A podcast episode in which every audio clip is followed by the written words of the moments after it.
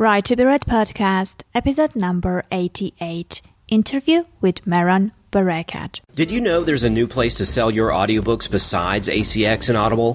There is Buck Books.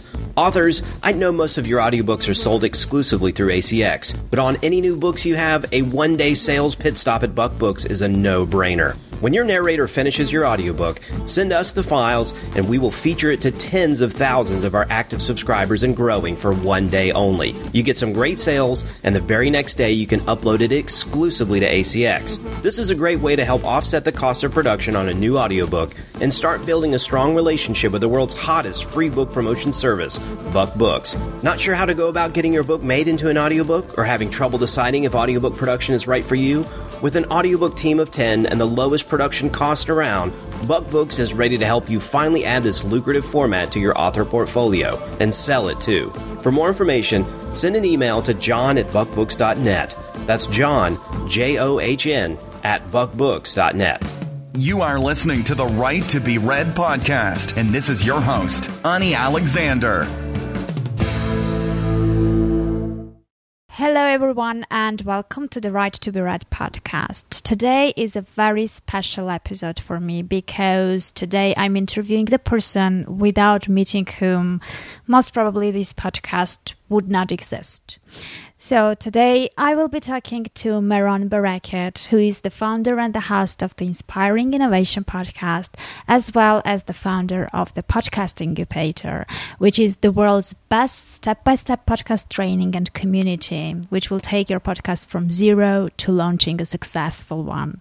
And I kind of endorse it completely because that was the only resource I used to launch this podcast in just three weeks. Welcome, Mehran. I'm really happy to have you over because it's kind of very symbolic thing to do. Hey, Annie, it's a cool closure to be on your show. I'm so excited. I still remember you when you were getting started and sending me messages on Facebook, and I was like, just do the videos, just do the videos and you'll be fine. And you're the proof that it works. I mean, you did the videos, you launched a podcast, it became new and noteworthy.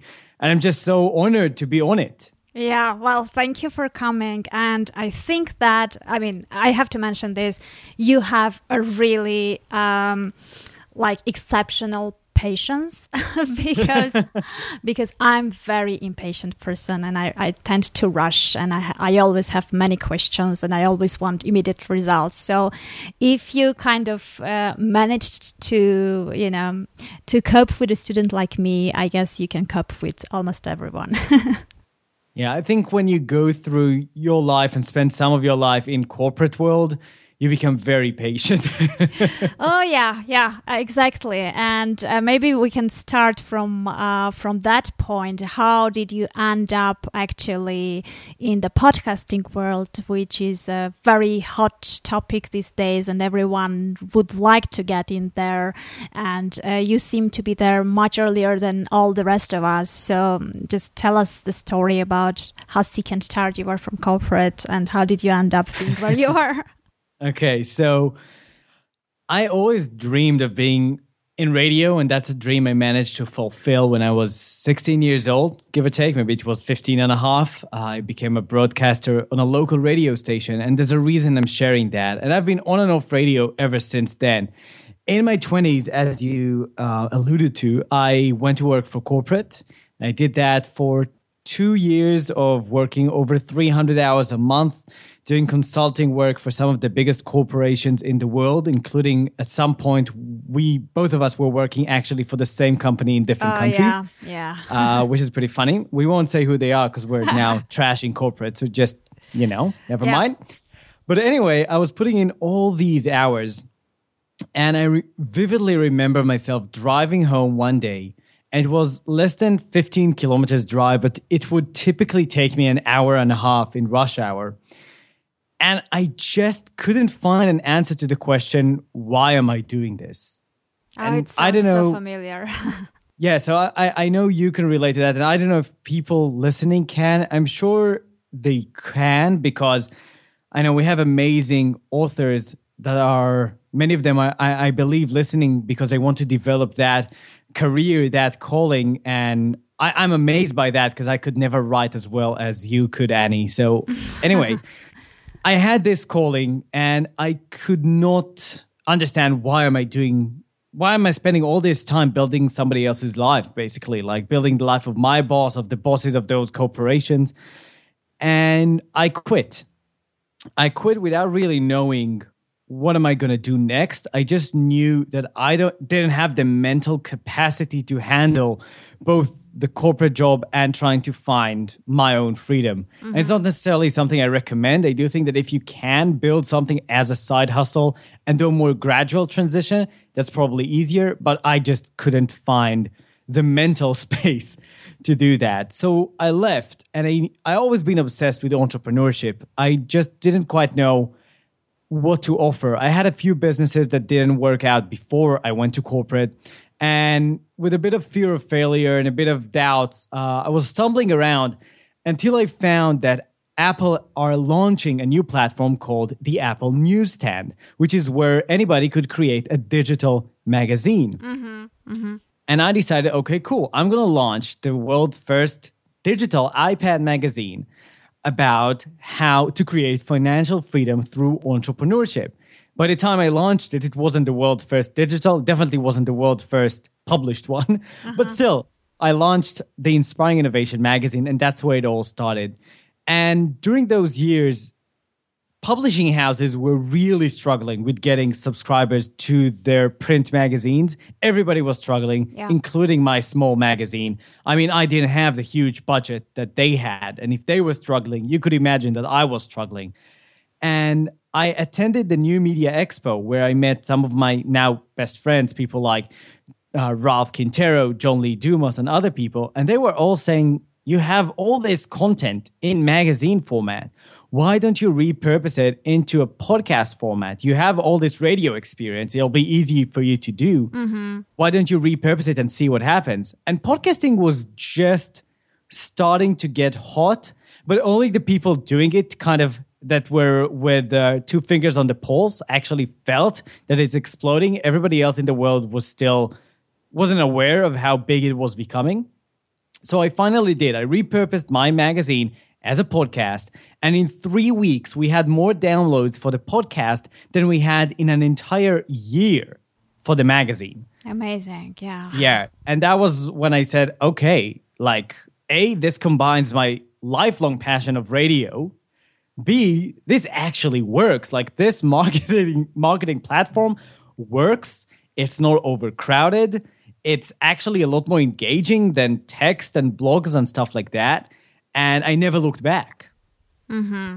Yeah, I can imagine. And uh, I would say that it's also, at least for me, it's more exciting and more fun to, to be podcasting rather than blogging or, you know, uh, doing uh, guest posting and things like that.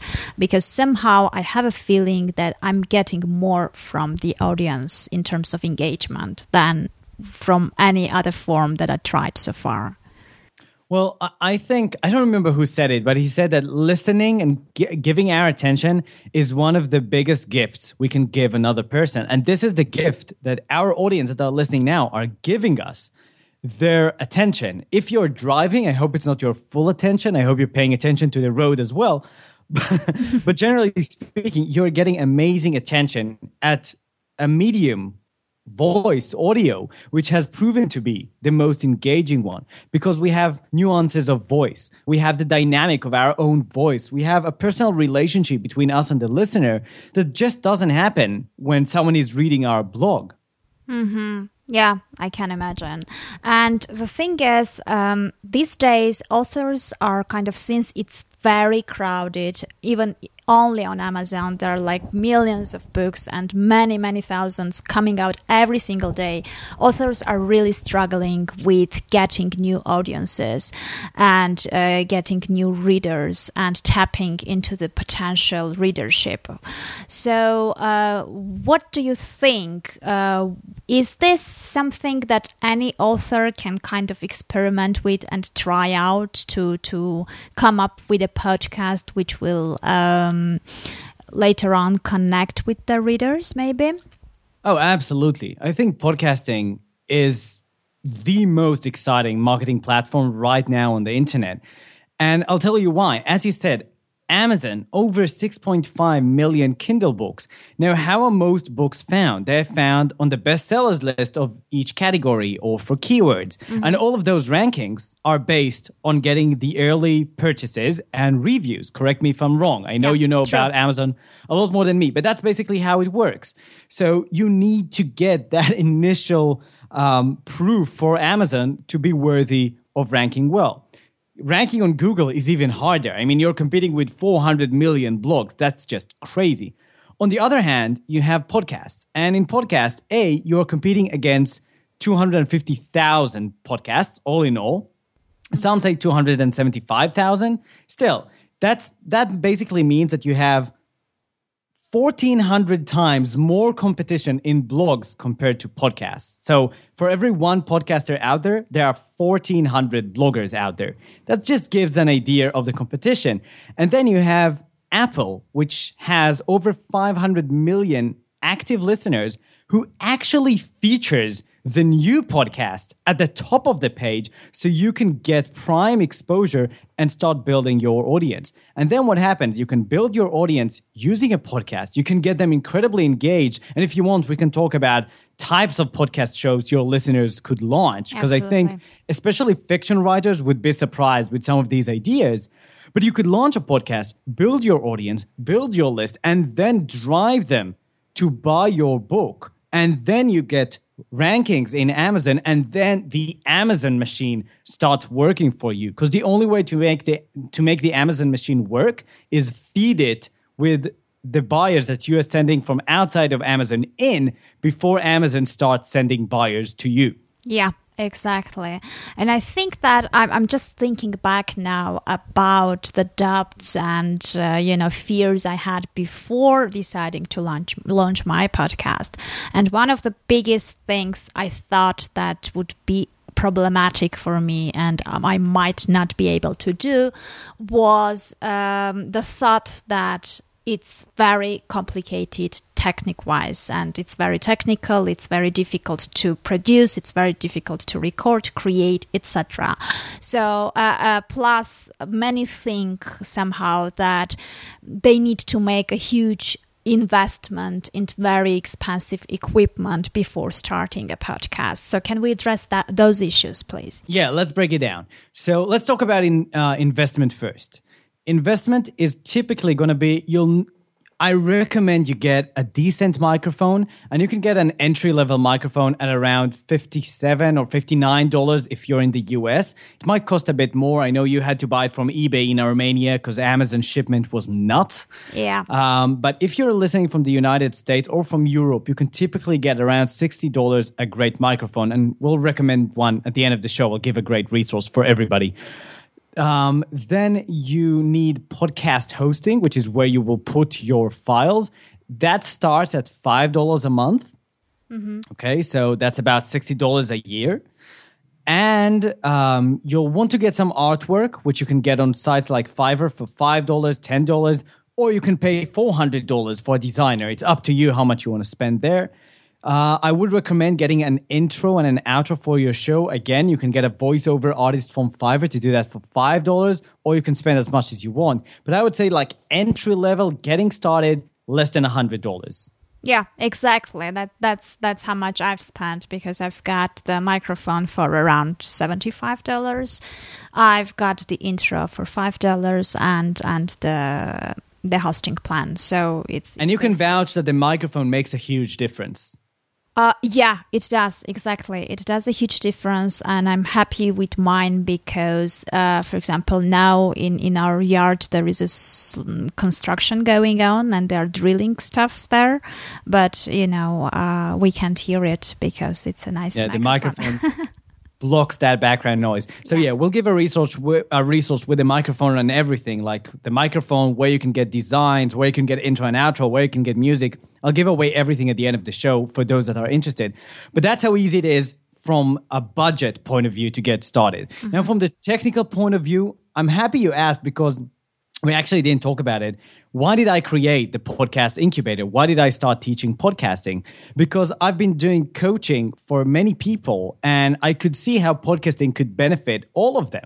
So I sent them to the existing free and paid resources out there, and they kept coming, coming back to me with questions. They kept getting confused with the information that was out there. Mm-hmm. It was either not technical enough for them to actually uh, get the step-by-step, or it was too technical and they just got overwhelmed. Mm-hmm. And that's why I went ahead and created my training from that point of view, not of I've been in radio and I know and let me talk to you about stuff that you don't care about, but actually from the point of view of I have hand in hand in the trenches walked people through this process time and time again. And then I created a program that everybody could follow.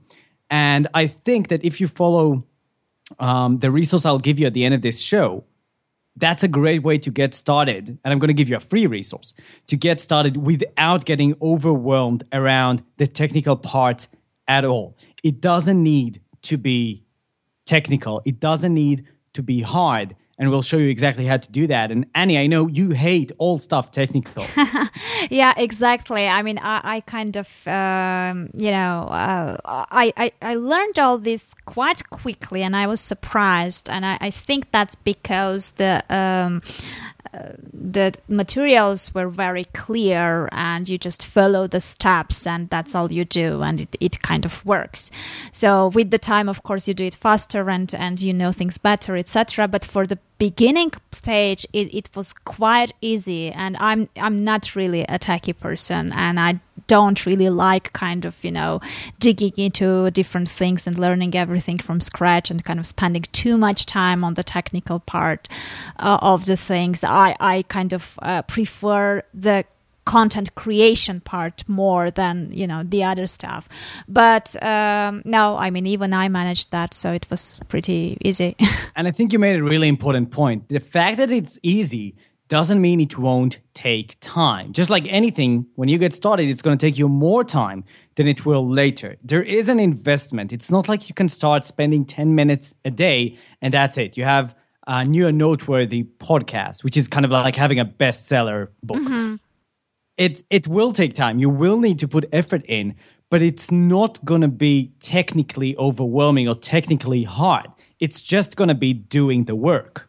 Yeah, and uh, and I think um, someone told me during one of our interviews that it's basically you either invest time or you invest money. I mean, if you have uh, extra budget to kind of outsource all that part, you know, okay, yeah, you, you that's just... actually true. I mean, even even um, even I offer, we offer. I have a team that offers podcast publishing services, which basically means you just record yourself talking, and we take that. Uh, add the intro and outro and bumpers and turn that into a, a podcast episode, and we get someone to write the show notes for you, and et cetera. So you don't invest as much time. You don't invest as much effort. You don't even need to learn anything, but you do need to pay for someone else to do it. So mm-hmm. those are the two options. Yeah, those are the Absolutely. two options. Okay, so we, we found out that it's not expensive. We found out that technically speaking, it's not difficult. So I guess the important part is the content and what you actually, what kind of podcast you're making. Yeah. And um, the authors kind of, you know, uh, they are very good in, in writing their books, uh, both fiction and non-fiction in terms of, you know, what they are used to writing. But this is a slightly different form of content. And let's talk about what they could come up with in terms of uh, what type of podcast they can create in order to start gaining new audience. Absolutely. So I typically teach that there are, sorry, whoops, just hit the microphone, uh, that there are a few different types of podcasting and uh, of podcast types that you could follow. The first one that I usually mention is the professional show. And that applies for nonfiction authors, because fiction authors, you'll have to wait a few more seconds. A professional show is basically a show around the stuff you do either on a day-to-day basis, like that is your job and you want to get more exposure, more authority, more paying customers, more um, become like a sought after uh, thought leader, more speaking engagement, stuff like that in your particular niche. That's what a professional show would be about. Examples, I could do a podcast about podcasting, or you, Annie, could do a podcast about self-publishing books if you want to get more customers that l- want to learn from you how to self-publish books. Mm-hmm. Or Amy Porterfield has a great podcast about online marketing, especially Facebook marketing, which is her forte. So I don't know if I need to give more examples. Our financial advisor could do a podcast about that, et cetera. It basically mm-hmm. builds your niche, uh, builds yourself in your niche. Mm-hmm. Okay. Now it Clear. Can be either your day job or the side hustle you're trying to build, but it's a specific niche you're targeting. And when you do that, you can either do a solo show, and that is really powerful to build your authority. But if you don't know enough about this, like if you're just starting with online marketing, you could do an interview-based show. So you would interview the best names out there and in the same opportunity, network with them. You give a value to the listeners, even though you don't necessarily know everything that the audience wants to know yet. Mm-hmm. The only caveat is that when you do an interview-based show, you build less authority compared to being a solo, because instead of you being the one delivering the information, you are just the one delivering the guest, mm-hmm. okay? Yeah. But it's a great way to start, and it makes creating the content a lot easier because you don't need to sit down and talk into a microphone. You just need to sit down in front of your computer and have a phone call with someone. And we can all have phone calls. Everybody listening, listening right now knows how to talk on the phone. Exactly. Uh, another type of podcast show you could have is the lifestyle podcast. And that is kind of like a broader niche. It's like doing a, a podcast about passive income, like Smart Passive Income with Pat Flynn. It's all the different ways and all the different things that go into building your own business, no matter which niche it's in. Or um, Tropical M B A is another one that comes to mind. There are a few great lifestyle shows out there. Generally speaking, you build a tribe that wants to have the same lifestyle that you are either already have or are trying to achieve, but they don't necessarily in, they're not necessarily interested in a specific uh, niche, a specific product. They're more interested in achieving the end result, mm-hmm. which typically means it'll be harder to sell to them, but maybe easier to find them. Mm-hmm. Mm-hmm. Clear. And if again, if you have the lifestyle, you can do a solo show, use that to sell your mentoring, your coaching, your courses, whatever it is. If you don't have the lifestyle, use this podcast as a way to network and interview other people that already have it and take your audience on the same journey with you. Mm-hmm. And there are many podcasts that started interview-based in this kind of thing of, of a lifestyle podcast and slowly turned into a solo show when the host has achieved some milestone that his audience was looking up to. Like when Pat crossed, Pat Flynn, crossed the six figures per month. I don't know if he did actually. I think he just did like a few months ago. Um, that was a major milestone for him. And he is now doing much more solo shows than he used to do previously, et cetera. So I hope that makes sense. Any questions so far?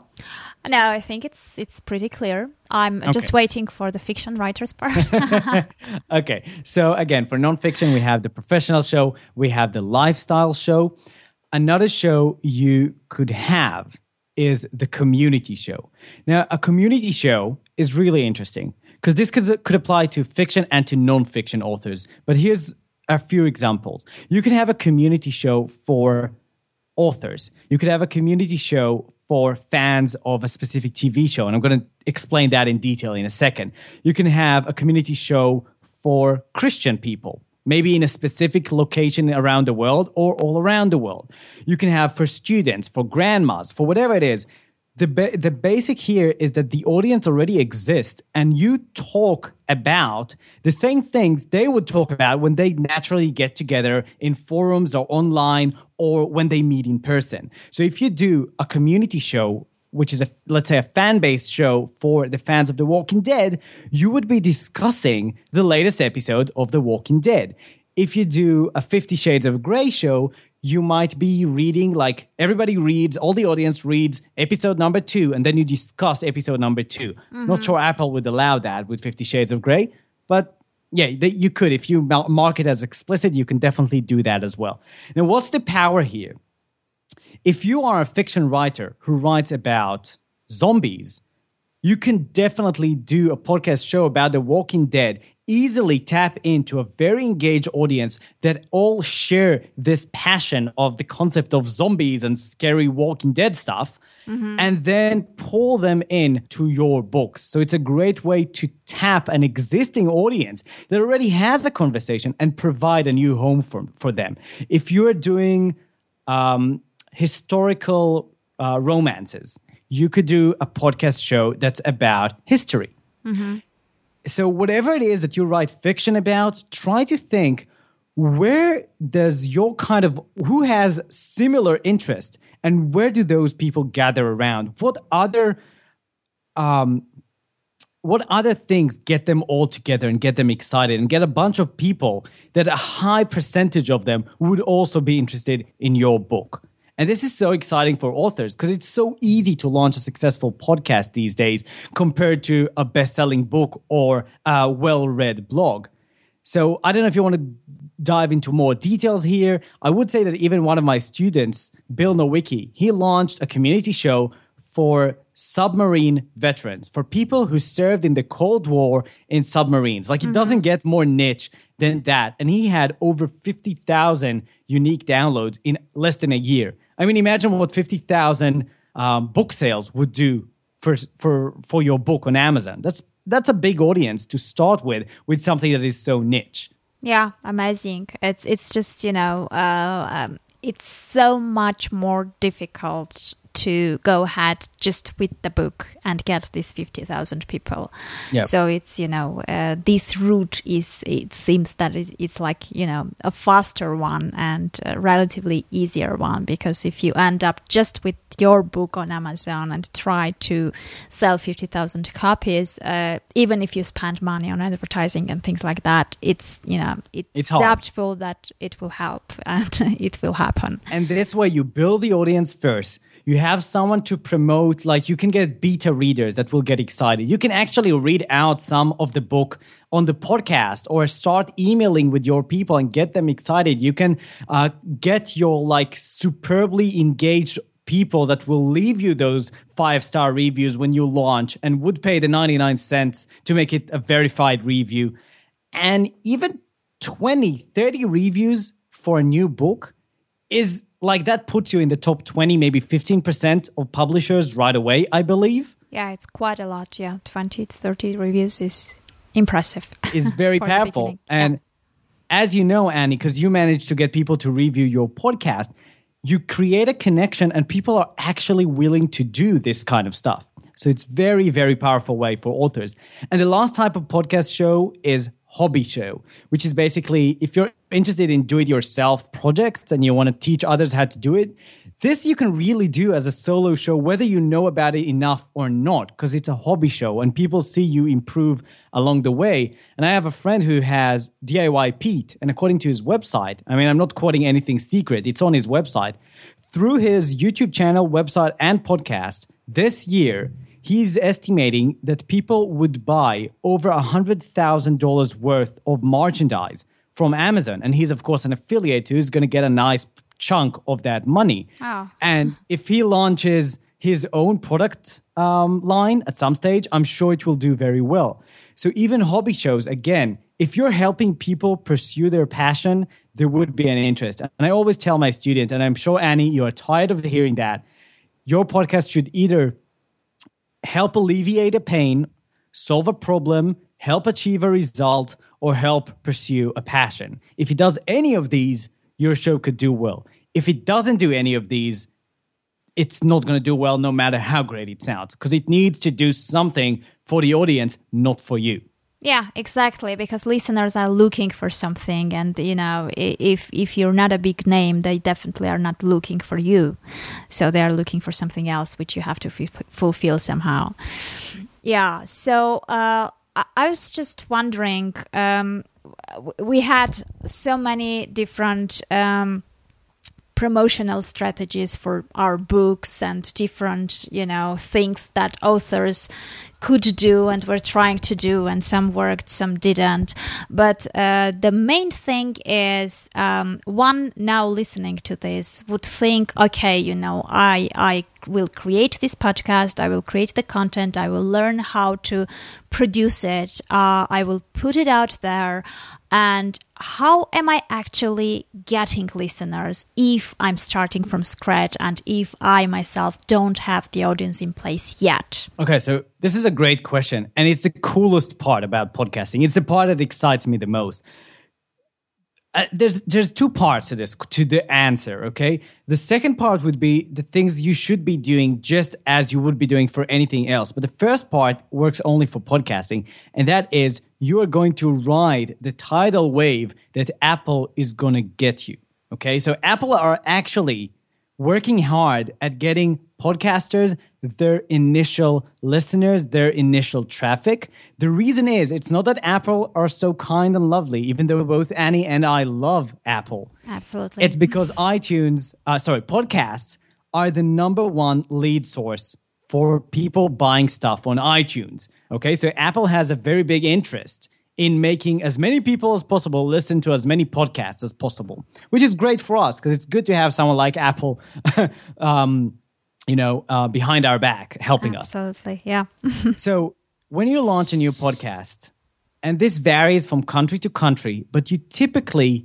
for the first eight weeks, very easily, or Yeah, I, I, I'm standing behind that. Very easily get into Apple's new and noteworthy ranking for your podcast category, which is kind of like the best-selling list uh, in terms of how visible it is. It's the first uh, two lines of podcast. When you go into iTunes and you click on business or history, the first two lines of podcasts that are there are new and noteworthy, okay? So it's like prime location. It's true even outside of a category. If you go to iTunes podcasts, the first few podcasts on that main iTunes page are new and noteworthy.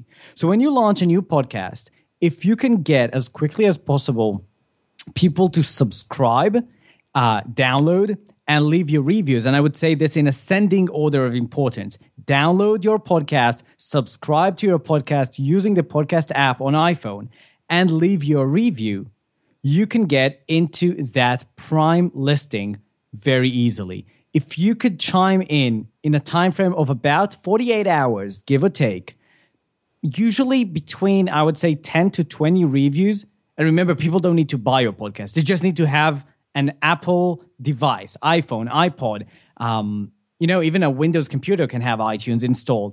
Anybody who can leave you that review and get you those early downloads, ten to twenty usually do the trick and get you into the vis- um, visible mm-hmm. area.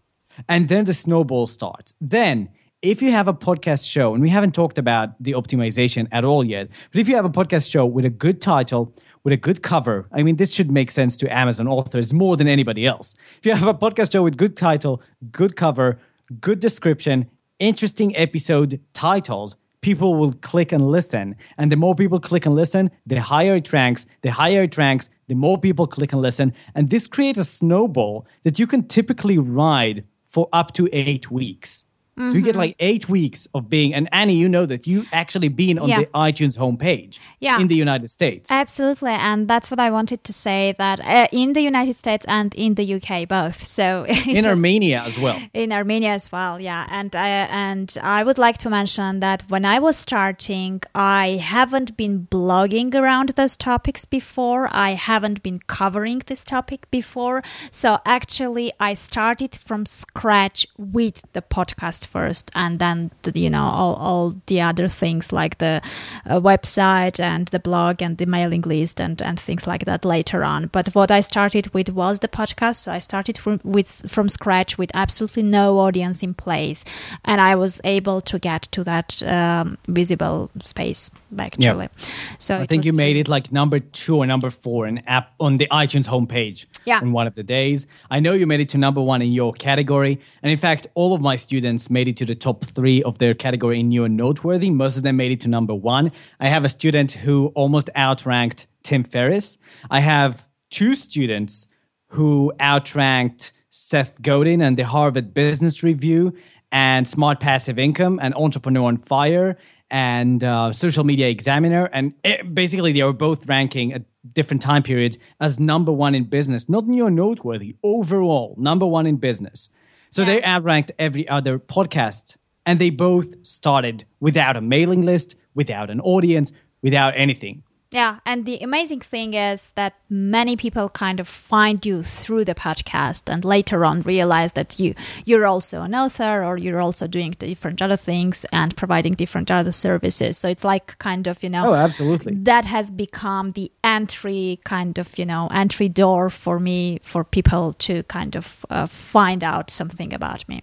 And Annie, you are now doing speaking engagement. I know you had one last week. Oh, yeah. You have your own paid course. I have someone else in the Podcast Incubator who became a TEDx speaker based on his podcast alone. I have uh, someone else in the community who was approached by Burger King to become their head of P R because of his podcast. Mm-hmm. I know plenty of people who got speaking engagement. I know of Um, you actually interviewed him. Strini Rao, based on his podcast, got a few different um, oh, yeah. book deals, traditional publishing. Same for Chris Ducker. I mean, podcasting, and actually Chris Ducker said that podcasting has catapulted his business to a level he never thought possible. Pat Flynn from Smart Passive Income, that's like the most, one of the most visited and most trafficked blogs about passive income. Yeah. He says that when people meet him at events or meetups, they don't say, I love your blog, I love your YouTube channel, I love your book. Most of them say, I love your podcast. Mm-hmm. Absolutely. So, so even for an internet celebrity, his podcast is still his number one marketing vehicle. That's just how powerful it is. Yeah, absolutely. And the, the thing is, let, let's kind of try to project for the future. It's absolutely hot topic right now. It's, as you mentioned, it has much, much less competition than among the bloggers. Uh, but uh, what do you think? Now, many, many people start rushing in and kind of creating new podcasts, and, you know, podcasters are becoming more, and, you know, it's kind of, it's growing very fast. What do you predict? Is it like, you know, at some point it will become as crowded as blogs, or, you know, how how one should kind of try to differentiate from um, this this very starting stage, let's say? Okay. So first, we should say that podcasting in the last year alone has grown by twenty-five percent. And that doesn't mean much until we look at other trends. So let's look at computers. According to Forbes magazine, the computers have only grown by twelve percent, if I'm remembering correctly, twelve or thirteen percent mm-hmm. last year. So it's growing twice as faster uh, than computer systems. So podcasting is growing very, very fast. That is a fact that nobody can argue with. Now comes the question of the competition. That's a great question. I don't believe it will ever become as crowded as blogging, because you need to do the work. And it's so easy to create a crappy blog. It's so easy to outsource your content creation for a blog. It's so easy to pay someone to spin articles and all the terrible stuff people do online. Mm-hmm. It's we are not there yet in terms of, you know, text-to-speech software that will replace us. It actually requires a real human being putting some time to create a podcast. It takes more time to create something of value. Now, because podcasting, almost in all libraries, rank over time according to not only how many people download them, but actually how many people listen to the episode and how long do they listen to. So do they listen to ten percent of the episode and then they delete it? That's actually a bad sign, and it will hurt your rankings. But if most of your audience completes all of your episodes, you'll rank better. So there's a much better natural balance based on real human behavior uh, when you compare it to blogs with all the link building and, and S E O mm-hmm. and all of that. I think it's a more natural thing. I'm sure that in the years to come, people will find ways to game it. I still believe that while blogging will, uh, podcasting will grow, I don't think it will reach the anything close to blogging. It might podcasting might grow to be something like Kindle. Okay, mm-hmm, mm-hmm. I mean, when you compare four hundred million blogs to seven million books. There's much less books than there are blogs yeah. out there. Yeah. It could grow. And this is why people should get started right now. Because if, if you can start building an engaged audience, they will stay with you. And I think the secret is, and this is something that is true, whether you're creating a blog, a book, whatever it is, we kind of touched it already. Solve a real problem. Help someone achieve a result they cannot achieve without you. Help them pursue their passion. Do something that's on their mind instead of on your mind, and you would succeed typically in any platform. That's like the foundation. Because I don't care if you have the best sounding podcast. If I'm listening to you and I'm not getting anything, I, I, there's really no reason for me to carry on listening. And it doesn't matter how much money you spent on a microphone. Mm-hmm. Yeah, exactly.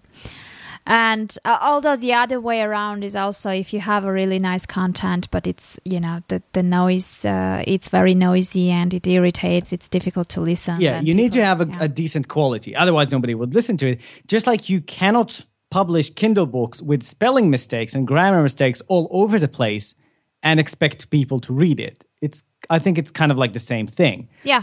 Exactly. And I, I see lots of parallels actually uh, in, with the uh, publishing on Amazon and producing a podcast, because as you mentioned, the attractive title and the artwork and the description and all that applies to the books as well. We also kind of, you know, do our best to have the attractive titles and the best covers and descriptions, because that's basically how people see that. Also, yep. a very small uh, visual and a title and, and a small text behind be, beneath saying what the book is about. Yeah, so the logic reason, is the same. There's a reason that for many years, I don't know when it started, but for many years, we have the saying of don't judge a book by its cover. And it's true for blogs, for books, for podcasting, for anything, because we do judge everything by its cover. That's how we decide, am I going to give it give it my attention? Yeah. So while they need to be good, the content inside also needs to be good. And um, I don't think we have time to discuss other marketing strategies, but I can highlight a few very quickly. I yeah, mean, if you know where sure. your audience is, especially if you're targeting like fans of a T V show or people like Christians or people in your local community, go to where they are and, and start participating and offering value there. If they are in specific blogs, leave blog comments and make sure you have your podcast information in your signature or your profile. If you are, you know, if you're active on Twitter, you can create a Twitter account for your podcast show. Like uh, Cliff Ravenscraft did that with his Harry Potter podcast, I think. Mm-hmm. So he created like the Harry Potter podcast Twitter account. And he just started following everybody who's talking about Harry Potter. Now, what happens when someone follows you on Twitter? You get an email saying, this and that Harry Potter podcast followed you on Twitter. Now, if I'm interested in Harry Potter, I'm going to open that invitation and say, hey, that looks cool. And his bio tells me about a podcast. I'm going to li- click that link. Boom, I have another listener. And you can do that whether you are doing a professional podcast, a hobby podcast, whatever it is. Use Twitter. You can use Facebook groups.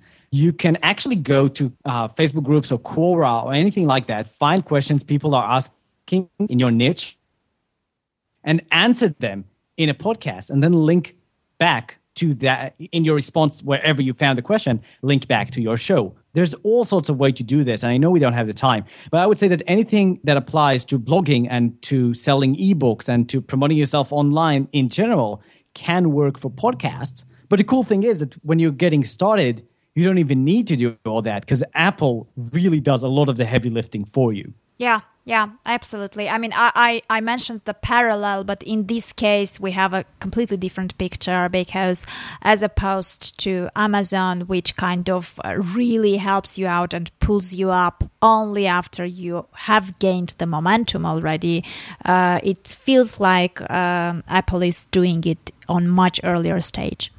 Yeah, I would say that Apple also, they want to see momentum. They want to see downloads. They want to see reviews. They want to see the same thing that Amazon want. But because they separate between the top downloaded podcast and the new and noteworthy podcast, you just need a lot less of that mm-hmm. proof, mm-hmm. a lot less of that juice in order to get Apple to say, okay, we're giving you prime ranking. Now let's see what you do. And then, you know, if your podcast doesn't have a good artwork, even if you get the number one ranking, you're noteworthy, With bad outwork, you won't get any downloads. And that happened to one of my students. Then I got him to change his artwork or his cover, and he had four hundred thirty-one percent more downloads in less than twenty-four hours. Wow, yeah. So the rankings, they help, but having everything work in synergy, that's like the big secret. The and that's best. what takes, you know, that's what takes a podcast from zero to getting over one hundred thousand unique downloads for a bi-weekly show in just three to four months. And if you do a daily podcast show, you can get that even faster. Okay, I see. So if we would like to wrap it up, can we kind of um, illustrate the main steps one has to take when he wants to launch a new podcast, and from, from the author's perspective, let's say? And later on, I mean, I, I'm sure that we didn't cover many, many topics. Uh, later on, just, you know, tell them where they can go to get more information.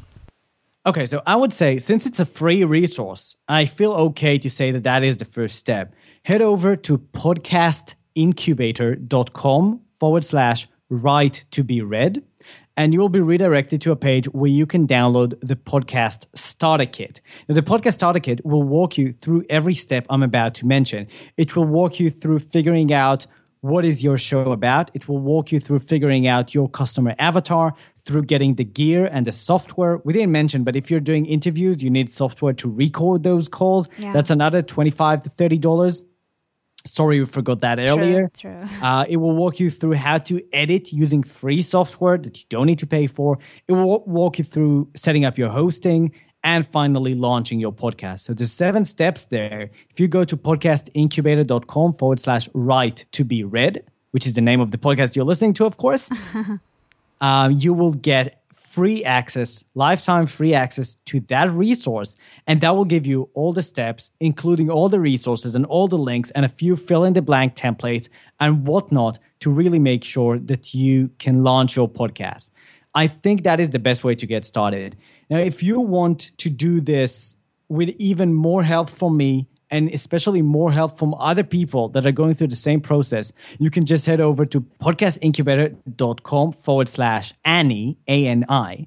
That will take you to the Podcast Incubator course or the Podcast Incubator membership platform, where you will not only get much more in detailed video that are all like five to eight minutes long, super easy to consume. Every video has fill-in-the-blank templates and checklists and summaries and all the relevant links. But you will also get access to me twenty-four seven in the most engaged podcasting group on Facebook I have ever seen. Of course, I'm biased, but still. You will get live Q and A. I agree completely with you. Thank you.